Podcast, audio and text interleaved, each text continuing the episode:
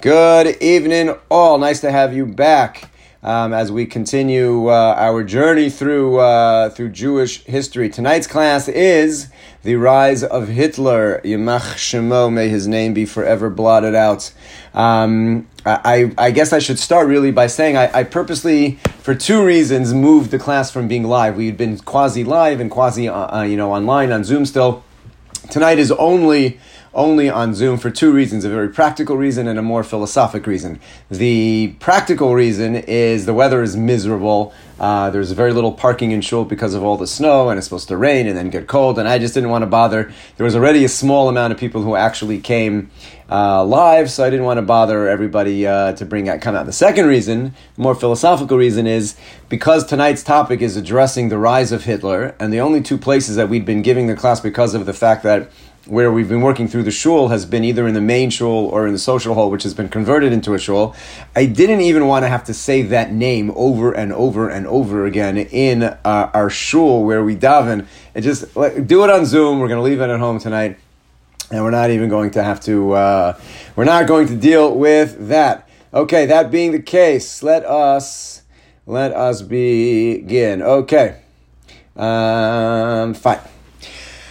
Here's the introduction. We've been discussing over the last couple of weeks uh, post World War One, where the Jewish world has been. We discussed the Palestine, the land of Palestine during the 20s, and the development of the pre-state, the state of the Jewish communities. We discussed the U.S. the last time we met together, and the development of the Jewish community during the Roaring Twenties. The rest of Europe we've touched on has been is is can be described as nothing other than absolute chaos in Russia, in Poland, uh, in Germany, everywhere after the war was total, total chaos. Each country, of course, had its own nature of the chaos, but the common thread throughout all of, of Europe after uh, World War I was total chaos. And that's the state that we find the Jewish people in. Um, and now tonight we have to deal with the rise of Hitler, which is really one of the most terrible and dramatic and unbelievable stories in all of world history. The the large scale of death. The, the historians put the number at about 28 million people that died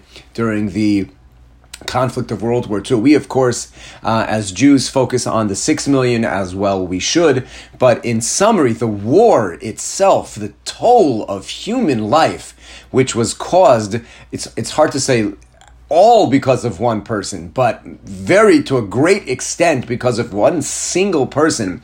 To sit on 28 million deaths is just a unfathomable, unfathomable number. Just altered civilization, and uh, we you can't you can't address Jewish history in the 1900s and not address obviously uh, this topic. So while it is a little odd to have an entire topic addressing uh, Hitler, it is a major part of our uh, story of the destruction and annihilation that he's directly responsible for, and therefore demands our attention. Now I must note.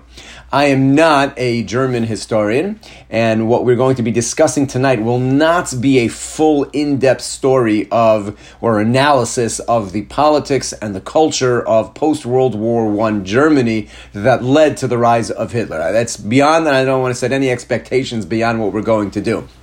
We will try to cover some of the basic facts because because there's a certain dual nature that we have to address when we when we discuss Hitler and his rise. On the one hand, there's a lot to study, to learn from, to understand what were the factors that allowed him to rise to power. It is a fascinating sociology study. Just how did this happen that he became a dictator in such a short amount of time. So on the one hand, we, we have to study and, and learn from it.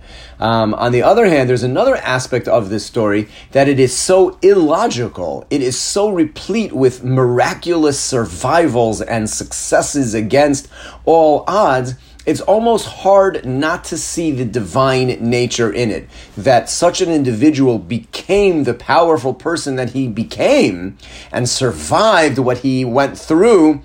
It's hard to ignore the divine nature. Hitler himself this was not lost on him. That he felt that there was a divine guidance that he had for his mission. We, of course, would see it differently. And without getting into any of the theology of the Holocaust, which is well beyond anyone's ability to comment on, How did God let this happen? How did we, where was he? All of the questions which we're not addressing at all tonight, nor will we when we talk about the Holocaust. The fact that it happened, the fact that it happened through the hands of a Hitler when every or almost every factor pointed to it can't be just has to be acknowledged. So there's a part of this which we have to learn and understand, and a part of it just to sort of see how things happen. And as the course of all of Jewish history has been, a divine hand guiding. Sometimes it's a divine hand guiding, as we've seen the birth of the state of Israel, and sometimes it's in terrible calamity and destruction. But almost nothing is without the divine hand guiding the story of the Jewish people. So let us begin this particular uh, topic. In the early years, Hitler was born in a small town of Linz in Austria not in Germany. Probably, if you were to ask just your average citizen in you know around uh, around the world, you know where was Hitler born? I, I, would imagine almost everybody would assume Germany, and we'll see actually is, is of course not the case. And by uh, almost all accounts, from his earliest years, was a uh, a, stra- a little strange and a loner Though some reports, if you uh, look into it a little bit, will attribute it to uh, some traumatic events that he had in his childhood. His brothers died. Uh, he, he actually, we'll see in a moment, uh, three of his of his siblings never survived even infancy. Uh, but one of his brothers died very young from measles, and his father died when he was just 14 very suddenly. So there are some historians who paint a picture that he was actually rather normal until some of these traumatic events, but these events certainly uh, shaped him. None of this, of course, is to condone or pardon or uh, in any way uh, explain away uh, what he became. He, uh, at a young age, wanted to be a painter and was not very good at it and that sort of just the, the, historians also like to note that as fitting into this narrative that the world uh, didn't see him for what he thought he could be, um, and was a frustrating aspect, of course, uh, to him. There are numerous anti-Semitic leanings uh, evident early on, but it, it, no one can ever point to any one thing. And almost in situations like this, where there was such a hatred that drove him, it's pretty hard to pin it on any one thing. But there are a number of things uh, that you can find, a number of books that he was given along the way in his youth um, with very anti Semitic. Uh, uh, themes to them, and clearly, uh, as in most situations, a number of events eventually led to uh, what his uh, really just psychopathic obsession uh, against the Jewish people became. He moves eventually to Vienna. Uh, he's, he's back and forth. His family had moved to Germany when he was young, and then they moved back to Vienna. He was, but he was pretty much by 16 a young man and alone when he began to develop theories on race, which were not necessarily his. They existed before him, but he uh, continued to develop. And uh, while in Vienna as this young man, his, his, his Jew hatred really becomes just an obsession skipping or fast forwarding, this obsession with the destruction of the Jewish people really became a war strategy. And even as is well documented, when the end of Nazi Germany was obvious and it was in its last few days, weeks, he was still doing anything possible, directing uh, trains away from the war effort to, to, to Auschwitz and, and other camps, of course, uh, and, and felt that they had some level of victory despite the destruction of the Nazi regime, but they were able, of course, to destroy European Jewry. And uh, Eichmann himself said, you know, he would go to his grave happy in the knowledge that he helped destroy millions of Jews. And that was not just bravado, that was, that was a viewpoint of a goal, of a mission in life, and Hitler shared that his last statement in his political last will and testament was that the war against the Jews must be continued despite his death and despite Germany's demise. But this is a world view of what needed to be done. As I mentioned earlier, he escapes death time and time again. It's really astounding uh, that he survived at all. Besides for the fact that three of his six siblings die in infancy. So there was a 50% chance that he would have never, we would have never heard of uh, Adolf Hitler. But he is one of the 50% of his family that did survive. He joins the German army in World War One. Again, he's Austrian. In his mind, the Austrian Hungarian Empire, which will collapse at the end of the First World War, was already hopelessly decrepit. It was corrupt. It was a hollow shell. And he saw Germany was going to be the most representative of this Aryan race. In an interesting uh, post, um, in a 1924 report to the Bavarian authorities, it was it was reported that allowing Hitler to serve was certainly administrative error because as an Austrian citizen, and Austria was of course involved in the war, he should have been returned to Austria and should have never been allowed to serve for Germany, which he does. In fact, later in life, he has to formally renounce his Austrian citizenship, which he does not do until 1925 He's born in 1889, and he does not acquire German citizenship until seven years later, in 1932, when he needs to become chancellor. He does not have German citizenship and is actually an Austrian citizen for uh, almost all of his life. Um, as I mentioned, in terms of just escaping death, three of his six siblings do not survive infancy. He serves as a runner in the German army, which is during the First World War, which a runner was, of course, in those days before uh, texting, they didn't even have WhatsApp, none of that stuff, email. So you had to run messages along the front lines from one group to another. And the life expectancy would generally be measured in hours, maybe days. It was often, nobody wanted that job. It was a way that uh, commanding officers sometimes uh, were able to execute particular soldiers that they didn't actually want to execute, but it was a way to have them killed. Um, and Hitler serves and survives almost four years on the front, never achieving any major uh, place uh, as a soldier behind line, but he was on the front lines and uh, survived in uh, quite a number of episodes. He was wounded in a gas attack uh, attack right before the end of the war. He lost vision in one of his eyes temporarily. Uh, his recovery took a number of t- uh, years during, uh, and he's eventually going to write in his uh, Mein Kampf how uh, many of the wounded soldiers lying next to him would die with wounds far less severe than his, but he somehow just survived and survived and survived. And he took all of this as a message that he was chosen by providence for a special message. And indeed, throughout his life, everything he experienced, uh, these miraculous salvations, um, and many attempts on his life. Historians record at least 18 known assassination attempts. That is an astounding number. Generals, high ranking officers, people with direct direct access to him, who left bomb, everything. Nothing ever succeeded, and every time he su- he survived, just continued to strengthen within him that there was this divine providence, and he had to live up to whatever it was that he was supposed to uh, supposed to create. After the war, um, the turmoil. Germany, of course, if you remember, we discussed after the Treaty of Versailles was in a total mess. Besides for the fact that it lost the war um, and all the soldiers that had been killed, and the economy was crushed, and then the treaty imposed all sorts of harsh sanctions. And as we discussed, um, in, I think it was if I remember correctly, it was last year, right at the end of our session last year, uh, the Allies thought that the treaty would somehow like beat Germany into submission. And of course, it had the opposite effect. It was so harsh that it created a tremendous sense of disillusionment. It created a, a tremendous sense of wanting to just rebel and regain. It was, it had a, almost the opposite effect of what they wanted, which is really what Hitler was able to uh, tap into. Um, so a number of nationalist parties are formed in Germany. They created the Weimar Republic um, in, in the wake of the Treaty of Versailles.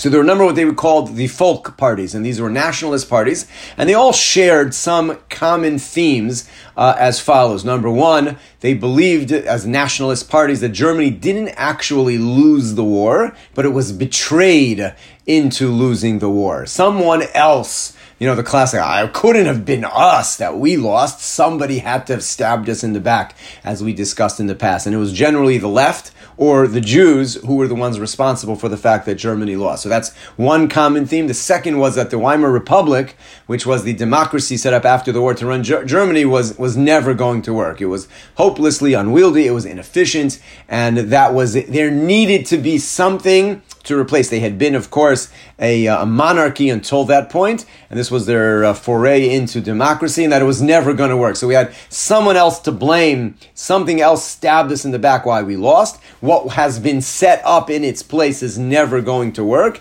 And there needs to be a call to law and order. One of the common themes of nationalist parties, there needs to be strong law and order. German culture in general uh, abhors chaos, uh, and uh, Germany post World War One was, if nothing else, but chaotic. And uh, it was better to have an autocratic regime rather than this type of chaos. Uh, uh, Hitler was the, officially the 555th. I saw one may, might have been the 505th member of a folk party founded in 1921, just a couple years after the war, called the National Socialist Party, which uh, in, German would make sense why that would become known as the Nazi Party.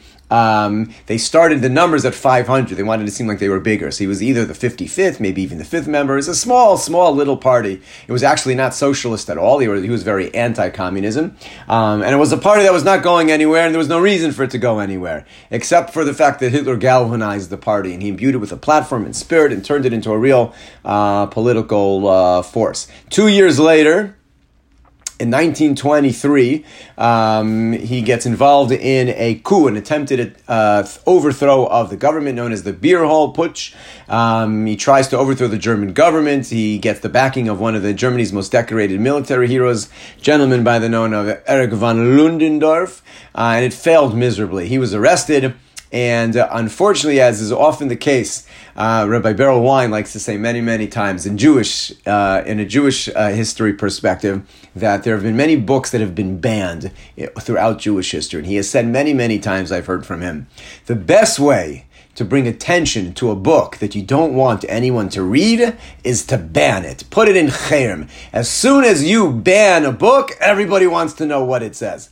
If you want a book to go into the waste bin of history, just ignore it. And so this uh, added, this is sort of what happened to Hitler in his failed uh, coup and they arrested him they throw him into jail and make a big show of it. And what it ended up doing was bringing far more attention and national sympathy to him and his cause than might otherwise have been there. In his prison stay, where he was treated very leniently. It was like a house arrest, became a media event that almost like earned him the sympathy of the masses.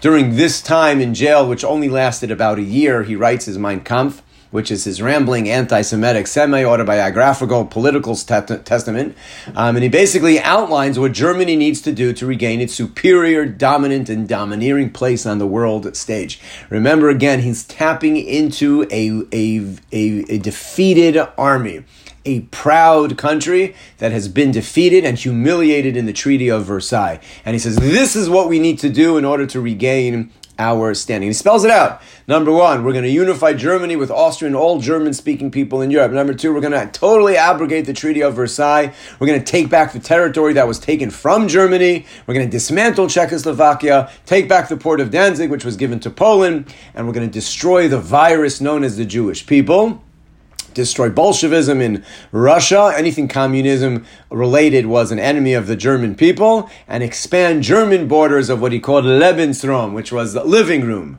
The German people need more living space, and by rights, we have the right to do so. Now, to most people, the Mein Kampf was a long-winded tome filled with absolute nonsense by a political prisoner. But as we've seen in our own day, um, in in uh, certain political uh, systems, uh, when a person speaks right wing, strong nationalistic uh, uh, ideas, there's going to be an element of society that's going to latch onto that, particularly during times of tremendous economic depression, after the war, and in chaos. And he said clearly what people wanted to hear. We're taking back German pride. We're getting rid of the treaty. We're getting rid of the land that was, we're getting back the land that was taken from us. We need more living space and we are going to regain our position, our God given rights, our position amongst the world powers. Now, despite the fact that, again, most people viewed it as nonsense, between 1925 and 1932, he sells 200, almost 230,000 copies. And when he's going to come to power, uh, a couple of years later, in 1933, a million copies are going to be sold in 1933 in his first year in office. That is a lot of people reading this nonsense. Today, you could still get it. It is still available in bookstores um, and translated into many languages. However, what is just a historical, fascinating point, most, if not all, of the nonsense that he writes about became true. He did what he set out to do. Now, in hindsight, we can now say he was dramatically and tragically misjudged. He was completely uncontrollable. But he literally told the world in advance what to expect and he set out and he did it. There is something to be said for that on a lot of levels. Number one, again, I've, I've quoted this from Rabbi Wein, I'm sure there are others who say that. Well, if nothing that Jewish history has taught us is that when our enemies say they are planning on destroying us, we believe them. This has been said many times in modern Israel history, you know, from 1948 until now. When the Arabs say we're going to destroy you, we take that seriously when someone says and they lay out a plan of what they want to do, we don't have the luxury of saying, ah, foolish, ah, it'll never happen. We have learned time and time again to take it seriously. And, and here was an example of someone who, who laid it out and said what he was going to do. And unfortunately, obviously, for the world and for us, uh, did it. What were some of the other factors that allowed him to rise from literally nothing to complete dictatorship? So he took advantage of a tremendous fear of communism taking over Germany. So besides the chaos that's reigning throughout Germany, there was a fear of takeover, a fear of communism communism actually saw Germany as the next great country to take over, right after Russia, and they're the most likely to turn, especially coming after the war. And Trotsky and Lenin, they put a lot of effort into mobilizing their forces, and the Communist Party was a major party in Germany, and they were hoping to expand the revolution to Germany. The rest of the population had a tremendous fear of that, that communism would come and take over the country. Communist Party was led by a woman of Jewish birth, Rosa Luxemburg, uh, known as Red Rose, and the Jews were very prominent in the Communist Party in Germany, as they were in Russia. And the Communist Party was in firm control of the labor unions. And that was a major, major uh, red button or, or hot button topic because one of the things that sped up the end of the World War, the First World War, was that the German labor force wasn't loyal to the Kaiser anymore, meaning he wanted them to work and produce what they needed for the war, and they went on strike. And when they went on strike, the German war machine basically faltered, and that was one of the major. Um, uh, chinks in the armor, so to speak, that they weren't able to continue being able uh, to produce what they needed. And then throughout the 20s, that idea of violent strikes just dominated the the landscape, uh, fighting, rioting, deaths. It was it was a chaotic time. It's hard to to it's not so hard to us imagine when we have pictures of what went on in Germany. But this is even before the Second World. It was just a scene of of chaos, and Hitler capitalizes on this fear, and he had a ready response for the German people who were uh, afraid of communism more then they were afraid of what he stood for because he at least is German nationalism. So that we can handle. Okay, he's got some fringe things that seem a little bit odd or a little bit crazy or we have to be afraid of a little bit. But that's better than the threat of communism coming in. But still, May 1928. This is now 10 years after the war. He's already eight years, seven years into his political career. In the 1928 federal elections, the Nazi Party is still only getting 2.6% of the vote. So he's still on the fringe. He is still on the fringe. The, one of the greatest skills, of course, that he has is that he was a gifted orator. Um, and that, I, I, think, you know, even. Um, even uh, uh, uh, I think for us Jews, uh, you know, who are uh, so um, so still colored by the Holocaust as we should be and will be for many many years, but when you hear him speak, there is something mesmerizing about how he spoke. And even if you're listening to a speech and you have the subtitles and you and you hear him talking about killing us, the, the, the, way, the cadence, what, there was something to it. It was, uh, he had a skill. He simply did. And he can go on for hours, hours at a time, mesmerizing his audience. Like almost like people listening would describe this hypnotic trance that one would fall into just listening to him go on. And he, he understood uh, the psychology of, of domination, of, of power, of force, of clarity, and there's something we, in all aspects of life, when someone gets up and gives a strong, powerful vision of, there, there's something about that. And then we combine that with, with his, his hatred, his blaming others, his solution for us getting back to our power, and, and the way that he spoke, it was, it was an essential ingredient. It just was, and it has to be acknowledged. And, and one needs to be weary of uh, demagogues who, who have that particular ability. He also learned to use the radio which was a revolutionary media component in its time. And just like across the ocean, uh, Ro- Roosevelt's uh, fireside chats was able to move a generation. He was able to enter into people's homes through the voice you could hear the voice of the president in your home through the radio. This was a novel concept, which is to us no big deal. Everybody's got a blog, everybody's got a podcast, anybody's voice can be in your uh, living room or in your AirPods anytime that you want. But this was a novel idea that you could hear directly from directly from certain leaders, and his his speeches were broadcast all over the world. Uh, Americans in the U.S. who couldn't understand German were were able to listen and somehow pick up on his intents, the dynamism with with, with which he spoke, um, and he utilized that. He was able to tap into that new method. The next thing that he was able to do was win the German street. And this was, of course, a very important component in, a, in an era of chaos to sort of regain control. He mobilized what was literally criminal elements, uh, street thugs, um, and he mobilized them to literally beat up his enemies. Uh, this became a paramilitary organization known as the Brown Shirts, which is, of course, named after the shirts that they wore, their uniforms. And uh, Hitler literally took thugs, the unemployed people off the street. There was a tremendous amount of unemployment uh, post war, and he gave them a shirt with an armband with a swastika, taught them to salute gave them a stick and said, You're not my paramilitary, go beat people up. Uh, and they did. And suddenly, powerless people had power, which is another major component, what to be aware of, to, to learn from. He gave those who didn't have a voice, not just a voice, but he gave them a stick, and he then gave them direction, and now they were driven. They had a mission. They were accomplished something. They weren't just thugs. They were bringing back German, German aristocracy and um, and their power. Now, none of this, as he uh, continues, could have come about without financial backing. You always need money. So, where did he get all the money from?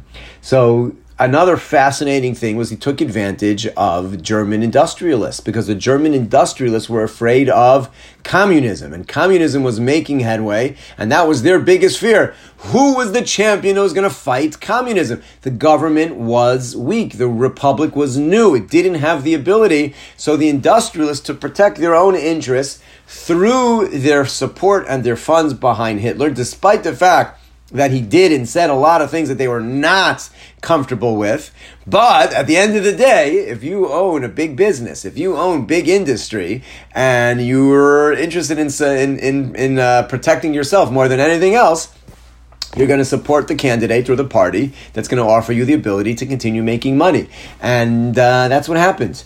Um, since he wasn't a communist calling for the seizure and nationalization of their businesses, so they thought money, money talks and money will control him. And one of many errors or misjudgments along the way that he could be controlled, that he could be reined in. They threw a lot of money and financial support at him to protect their own interests, thinking that they can control him. That, of course, did not happen that way. Another major factor is, of course, the Depression. The Depression, which hits in 1929, it began, of course, in the U.S. and spread throughout the industrialized world. When it reaches Germany, which is now just 10, 11 years post World War, trying to get back on its feet, the depression just completely knocks them off of their game.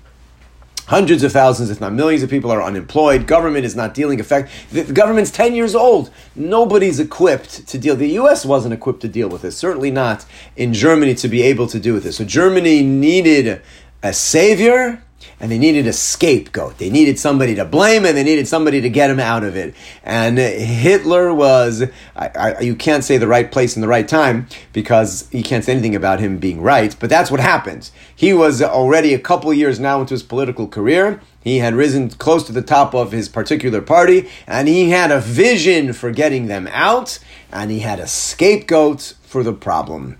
And the he is their savior, and of course the Jew was going to be the scapegoat.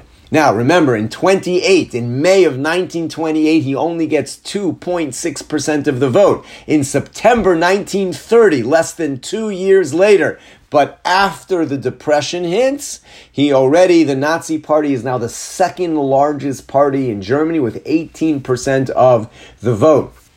There was no majority, so the party ahead of him was only at 25, 30%. He's the second largest party in Germany, um, and he felt already victory was, was close.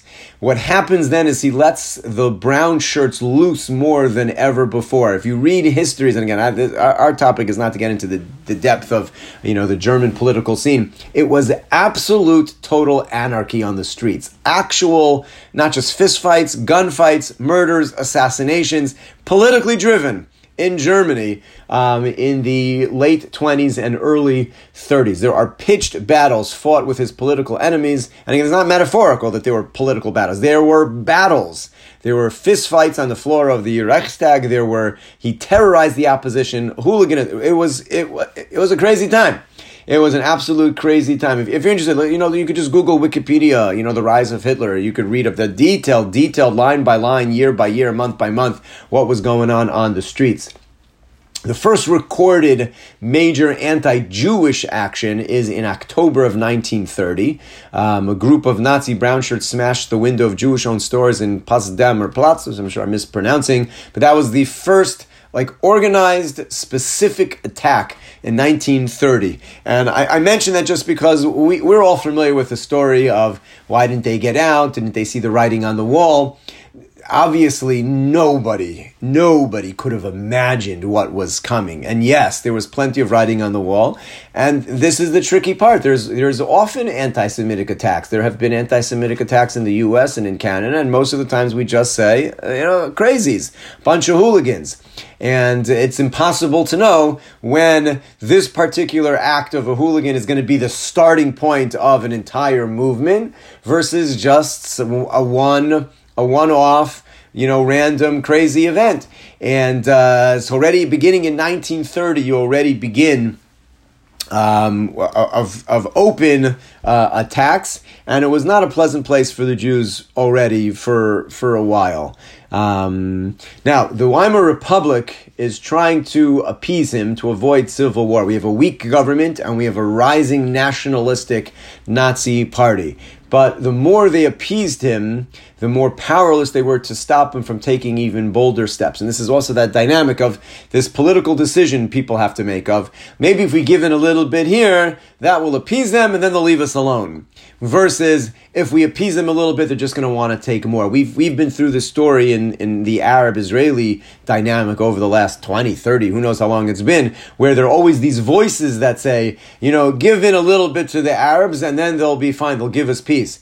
And the other voices, and what's clearly, you know, shown itself over the last 20, 30, the more you give in, the more it emboldens them to take more. It doesn't quite work that way in a, in a negotiation with somebody who has that kind of vision for your total annihilation. So the Weimar Republic trying to hold on to the government, trying to balance, trying to avoid a civil war, give in, give in, a little here, a little there, but it, it all it served to was embolden him uh, to do more and more. By 1932, remember, it was in 28, he's only at 2.6%. By 1930, post Depression, he's at 18%. In the 1932 elections, they also had a lot of elections, the Nazi Party is already now the largest party. Um, they're at 37% of the votes, but it's still not a majority. So it's still only 37. It's, you know, four out of every 10 people are supporting them, but all the other parties take up everything else. So they become the, the largest but without a majority. Um, the president of the Weimar Republic at the time was a war hero, General Paul von Hindenburg. Um, Hitler wants to be appointed chancellor, which is the second most powerful position to the president, and only the president can grant that.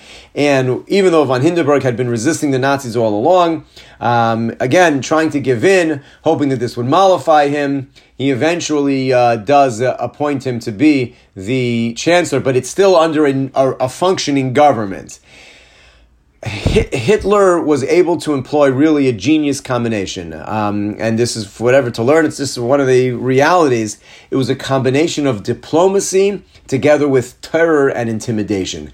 Meaning to say, you have certain people who just utilize one or the other. They just somehow, with throughout diplomacy, um, figure out a way to take control. And then you have those who just use terror he balanced the two. He he was the head of a party, and they voted, and they had like official stature, and they were a legal party, and he was terrorizing the opposition, literally terrorizing, murdering. There were assassinations. The brown shirts were running loose. And within this combination of I'm a legitimate candidate, I have a party, vote for me, and terror and intimidation combine the two to just rise and rise and rise. Eventually, he gets power, and once he gets power, there's no one who, who control him. He just increases the activities of the uh, brown shirts, literally beating to death opposing politicians. Politicians were, were beaten to death. Um, and in 1933, his party, the Nazi party, which is the majority power, presents the, the Reichstag with the Enabling Act, which was a bill which would give him absolute power um, and make, basically make the Reichstag itself powerless. Now, while it was political suicide to vote for it, the, only the Social Democrats voted against it, and it passes into law because everybody was afraid of him. I don't want to bring in any, um, you know, modern day examples, but the way the press reports Bill 96 here in Quebec, there are so many interest groups for whom aspects of Bill 96 go against their business sense. But no group is willing to vote against it because since the it was positioned as to protect the French language, no one wants to be caught going against protecting the French language. That's political suicide. So everyone's voting for something which or is not standing up against, even though there are parts of it that nobody likes. So just as a just as a modern day example, so there were aspects of this enabling act that didn't make any sense, but there was a crisis and everybody votes him in. It was supposed to be a four year emergency grant, which of course was the end. Once he had it, uh, there was no uh, stopping it. And in the summer of 1934, three or 34, I forget, President Hindenburg dies. He was already, already, he was already at that point almost senile, um, and he has complete control over Germany at that point. Immediately, he abolishes the rights of all opposing parties. It was illegal to be part of any party other than the Nazi party by this point. The army swears allegiance directly to him personally, not to Germany, but to Hitler and uh, he has again this is a, a very brief synopsis and i'm sure a historian would say we missed out many many points and that's fine. That's not our agenda for tonight. By 1934 he has achieved complete control of, uh, of germany as its uh, complete dictator. Now the jews are wary and obvious uh, of its, uh, or I should say, are um, aware of how dangerous this is, but oblivious to the extent of the danger, which of course makes sense. And the truth is, it's still five years away until he's going to actually launch World War II. Things take time. It's always uh, com- complicated to remember that. But just as a couple of quotes from the time, just to sort of see the sentiment of the Jews at the time, in um, in uh, January, this is in 19, uh, early 1930s, uh, the steering committee of the Central Jewish German Organization wrote that as a matter of course, the Jewish community faces this new government with the largest mistrust, meaning this is bad. We understand the mistrust, but at the same time, they were convinced that nobody would dare to touch their constitutional rights. And this just reflects the basic complete underestimation of what was taking place. Like we have constitutional rights. Nobody would dare touch that. Sure, they're discussing all of these anti-Semitic laws, eh, but we have constitutional rights. We're citizens here. We've been citizens here for hundreds of years. And that was the general sentiment as he's rising to power, despite the fact that he wrote explicitly, this is what I'm going to do. I'm going to destroy the Jews. I'm going to kick them out. We're going to murder them. We're going to get rid, the world is going to be rid of this virus. But we have constitutional rights. Nobody can touch those. Uh, the Jewish newspaper, in, fi- in fact, writes that within the German nation, still the forces are active that would turn against the barbarian anti Jewish policy, meaning they believed the German people are active enough, the forces within Germany. If there were to be a barbarian anti Jewish policy, the people would never stand for it. And these, again, are things that we're all familiar with, how it was misread. Everybody misread. Everybody misjudged, and it was a tragic, tragic uh, misunderstanding of the situation. The Third Reich is given, uh, has been, uh, is born. And uh, Hitler is uh, free to implement the policies that he had before only spoken about. And those were three main policies that he was going to implement, which he said he was going to do, and he did. Number one, he was going to abrogate the Treaty of Versailles, which, and he was convinced that he could bluff the entire world and get it done without war. And he was right. Uh, almost all of his initial victories without a firing a shot. And not until 1939 that he fights a war. But from 34 already, he's going to completely abrogate the treaty, and he was convinced that he would be able to convince the entire world to go along with him. Number two, which is, of course, uh, our main objective, is the destruction of the Jews. First, their elimination from Germany, and then from all of Europe.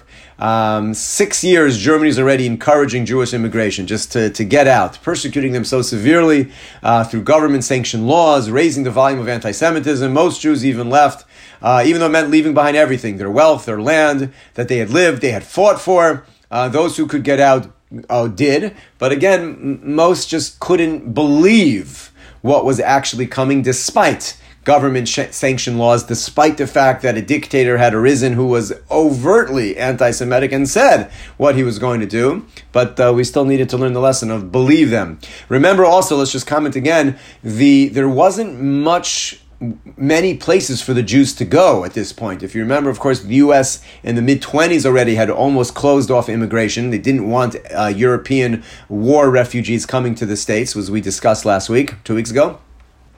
Palestine also was not simple to get to um, because of the white papers that the uh, the the English had had passed. So there were not a lot of place, places to go. Those two factors, besides what was going on in Germany itself, the fact that you couldn't get to the U.S. easily, you couldn't get to Palestine easily, there weren't many places to go. As as, as so, even if a Jew in Germany said, "This is terrible, we got to go."